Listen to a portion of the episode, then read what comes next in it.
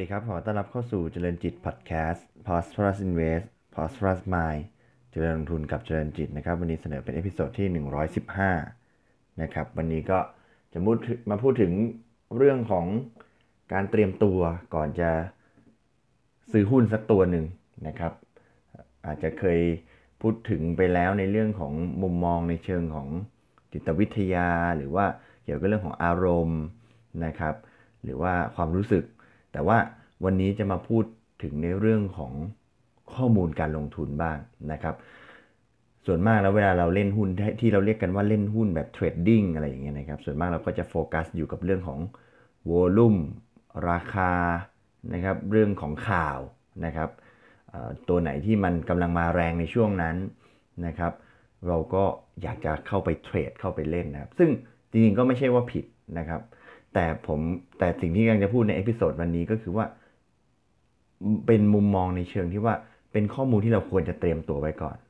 นะครับ ทุกวันเนี่ยเวลาที่เราตลาดหุ้นเปิดเนี่ยนะครับ เราก็จะเห็นหุ้นตัวนั้นตัวนี้มี volume แตกต่างกันไปนะครับ บางตัว volume เข้า บางตัวมีแรงซื้อนะครับ ก็เราก็อยากจะกระโดดเข้าไปซื้อ แต่จะเป็นการที่ดีกว่านะครับที่เรารู้ข้อมูลภาพรวมกว้างๆเอาไว้ สำหรับหุ้นแต่ละตัวนะครับ เตรียมตัวไว้ก่อน แล้วเมื่อหุ้นตัวต่างๆ เหล่านั้นเนี่ยมีข่าว หรือมีแรงซื้อหรือมีความสนใจเข้ามา เราก็จะได้ไม่ลังเล ที่จะกระโดดเข้าไปเล่น แล้วก็ไม่พลาดด้วยว่าที่หุ้นเหล่านั้นเนี่ยอาจจะมีข้อมูลอะไรที่มันไม่ดีไม่เหมาะสมที่จะเข้าไปเล่นนะครับ อาจจะเป็นเพียงความรู้สึกของตลาด หรือจังหวะของตลาดที่มันขยับไปก็ทำให้ถ้าเราเข้าไปเล่นเนี่ย ก็อาจจะเจอกับปัจจัยลบของแต่ละตัวก็ได้นะครับ วันนี้เอาข้อมูลมาจาก thestreet.com นะครับ เป็นบทความชื่อว่า 10 questions to ask before you buy a stock นะครับ ก็คือเป็น 10คำถามที่ต้องรู้ก่อน 10 ข้อคำนึงถึง ที่เราจะต้องทราบก่อน ที่เราจะซื้อหุ้นสักตัวหนึ่งนะครับ อย่างที่บอกนะครับ ไม่ใช่ว่าจะซื้อหุ้นตัวหนึ่งแล้ว จะต้องไปนั่งหาข้อมูล 10 ตัวนี้จนครบแล้วถึงจะซื้อได้ ไม่ใช่แบบนั้นนะครับ แต่ว่าเป็นลักษณะของการเตรียมตัวว่า เราควรจะรู้ว่าหุ้นตัวหุ้นแต่ละตัวแต่ละตัวเนี่ยมีควรจะรู้ข้อมูลอะไรบ้าง แล้วพอถึงเวลาจะซื้อก็จะได้ทำการตัดสินใจได้ทันทีนะครับ ก็เริ่มเลยนะครับ 10คำถามที่ควรรู้นะครับ อย่างแรกก็คือต้องรู้แน่ๆคือบริษัททำอะไรนะครับกลับมาพูดถึงอีกครั้งหนึ่งครับสำหรับ Warren Buffett นะครับ Buffett ก็ พูดอยู่เสมอว่าจะไม่ลงทุนในบริษัทที่เขาไม่เข้าใจนะครับ ในมุมมองของเราเองก็คือว่า บริษัทโดยเฉพาะบริษัทในตลาดหลักทรัพย์เป็นส่วนมากเป็นกิจการขนาดใหญ่นะครับ กิจการขนาดใหญ่ บางครั้งเนี่ยเป็นธุรกิจที่เราไม่ได้ไม่ได้ แม้ว่าเขาจะเป็นธุรกิจที่ใหญ่ในอุตสาหกรรมของเขา แต่ว่าบางทีเราก็ไม่รู้ว่าอุตสาหกรรมนั้นทำอะไรนะครับ บางครั้งเนี่ยเรารู้แต่ว่าเป็นธุรกิจค้าปลีกแต่เราก็ต้องเจาะลึกหน่อยว่าเขาทำอะไรนะครับ หรือว่าเป็นธุรกิจไอทีเราก็ต้องเจาะลึกนิดหนึ่งว่าเขาทำอะไรนะครับ ซึ่งเรื่องนี้ไม่ยากนะครับ หรือบางทีบริษัทอาจจะไม่ได้ไม่ได้เป็นบริษัทที่เป็นแบรนด์ที่เรารู้จักอยู่แล้ว แต่ว่าเป็นบริษัทที่เขาดังในอุตสาหกรรมเขาแต่ว่า แต่ว่าเพียงแต่ว่าเป็นอุตสาหกรรมเช่น การผลิตเครื่องจักรอะไรสักสักอย่างหนึ่งเนี่ยบางทีผู้ ถือหุ้นซึ่งผู้ลงทุนก็ซึ่งก็เป็นเป็นเป็นเราก็เป็นบุคคลทั่วไปไม่ได้อยู่ในอุตสาหกรรมนั้นๆเนี่ยเพราะฉะนั้นเราก็ต้องอาจจะต้องรู้หน่อยว่าธุรกิจของเขาทำอะไรนะครับ เพราะฉะนั้นก็ต้องต้องเข้าไปดูซึ่งข้อมูลก็หาไม่ยากนะครับ ก็เว็บไซต์ของตลาดหลักทรัพย์ หรือว่าเว็บไซต์ของบริษัทนะครับก่อนอื่นต้องรู้ว่าบริษัทนั้นทำอะไรนะครับ อย่างที่ 2 ก็ต้องรู้ว่าบริษัทนั้นสามารถทำกำไรได้หรือเปล่า ก็ต่อเนื่องจากข้อเมื่อกี้นะครับ บางที นักลงทุนเนี่ยไม่ได้ไม่ได้รู้ว่าบริษัทนั้น คือเขาอยู่ในอุตสาหกรรมเขามันมีรูปแบบของการทำกำไรอย่างไร แล้วเดี๋ยวนี้เนี่ยพอเป็นบริษัทที่อยู่ในตลาดหลักทรัพย์เนี่ยช่องทางของการหารายได้เนี่ยบางทีมีหลายช่องทางนะครับ ยกตัวอย่างเช่น ถ้าเป็นบริษัทอสังหา บางครั้งมีทั้งการสร้างแล้วก็การขาย บางครั้งก็มีสินทรัพย์ที่ปล่อยเช่า บางทรัพย์ก็มีเงินลงทุนร่วมลงทุนกับกิจการอื่น เป็นต้นนะครับ หรือบางธุรกิจอาจจะมีธุรกิจที่เป็นธุรกิจที่เป็นธุรกิจดั้งเดิม แล้วก็อาจจะเป็นธุรกิจที่กำลังเริ่มต้นใหม่ เริ่มลงทุนใหม่นะครับ เพราะฉะนั้นในช่องทางของรายได้แล้วก็กำไรของบริษัทเนี่ยบางทีมันมีเข้ามาหลายช่องทางสำคัญก็คือว่า นักลงทุนพิจารณาแล้ว สามารถที่จะทำกำไรได้หรือเปล่านะครับ บางทีมีแต่รายได้เข้ามา บางทีไม่มีกำไรก็เป็นไปได้นะครับ บางทีบริษัทรายได้เยอะ แต่ค่าใช้จ่ายมันก็เยอะตาม บางครั้งรายได้เยอะแต่มันเป็นไม่ใช่เป็นรายได้ที่รับเข้ามาจริง ๆ เช่นเป็นลักษณะของยอดขายที่ยังไม่ได้ที่ยังไม่ได้การันตีว่าจะสามารถทำกำไรได้ตามที่ตั้งใจไว้อย่างนี้ฮะก็ต้องดูว่าบริษัทสามารถทำกำไรได้หรือเปล่านะครับ อย่างที่3นะครับก็ต้องไปดูว่ากำไรแล้วก็ทั้งในในอดีตของบริษัท ทั้งในอดีตของบริษัท แล้วก็มุมมองไปในอนาคตเนี่ยกำไรบริษัทจะดีหรือเปล่า ซึ่งอันนี้ก็ไม่ยากนะครับ การที่จะไปดูตัวกำไรย้อนหลังเนี่ยก็สามารถดูได้ในข้อมูลสาธารณะทั่ว ๆ ไปนะครับ ดูว่า การเติบโตของกำไรเป็นอย่างไรกำไรมีความผันผวนไหม มีพลิกไปเป็นขาดทุนหรือเปล่านะครับ เพราะฉะนั้นก็ต้องไปพิจารณาดูดูทั้งในแง่ของงบรายปีแล้วก็งบรายไตรมาสนะครับ ซึ่งเดี๋ยวนี้เนี่ยเครื่องมือของตลาดหลักทรัพย์หรือว่าเครื่องมือของโบรกเกอร์ต่างๆเนี่ยเขาก็จะให้ดูค่อนข้างจะง่ายแหละในในแง่ของการดูข้อมูลรายไตรมาสสำหรับ ข้อมูลกำไรนะครับ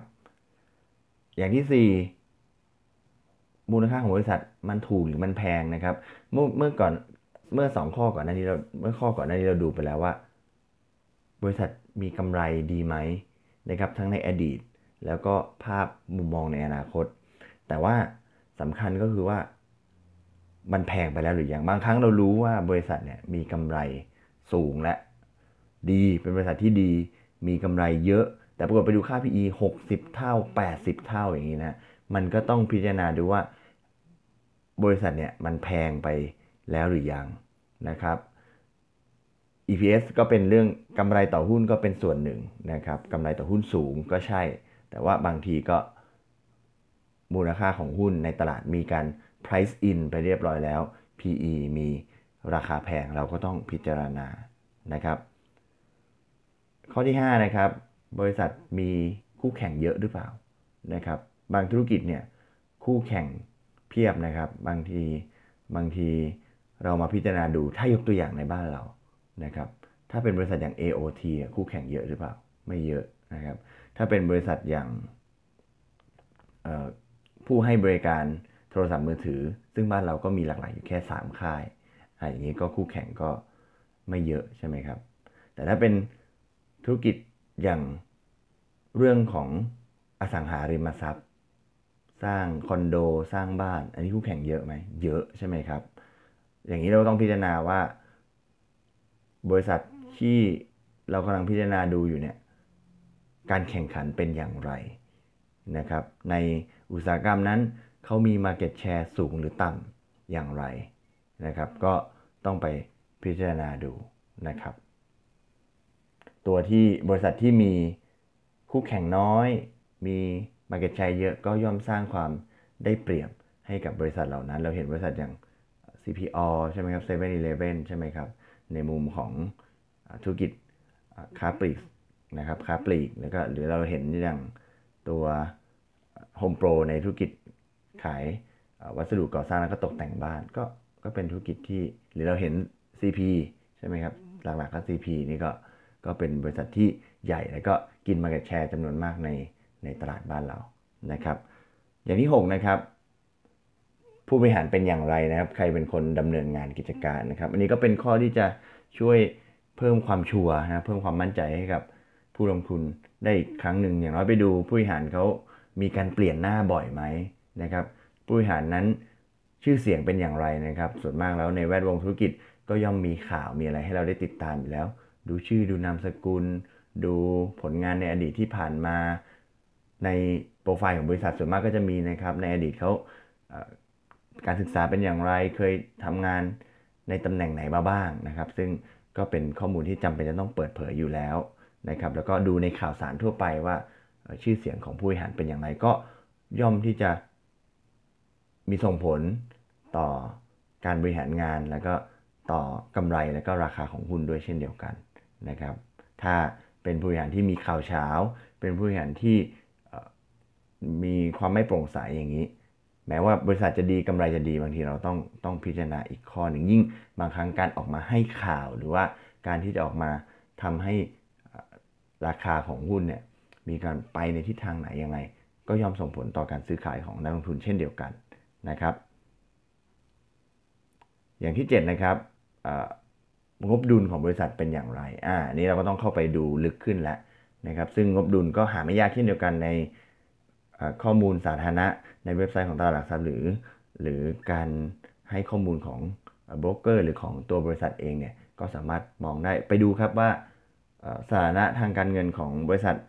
เป็นอย่างไรครับมีหนี้หรือเปล่าบางทีเราเห็น เพราะว่าในมุมของรายได้แล้วก็กำไรเนี่ยมันอยู่ในงบกำไรขาดทุน แต่ว่าในแง่ของหนี้สิน ในแง่ของส่วนของผู้ถือหุ้นเนี่ยต้องไปพิจารณาดูในส่วนของ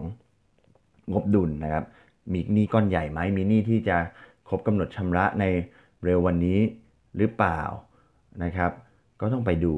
บริษัทมีการลงทุนใน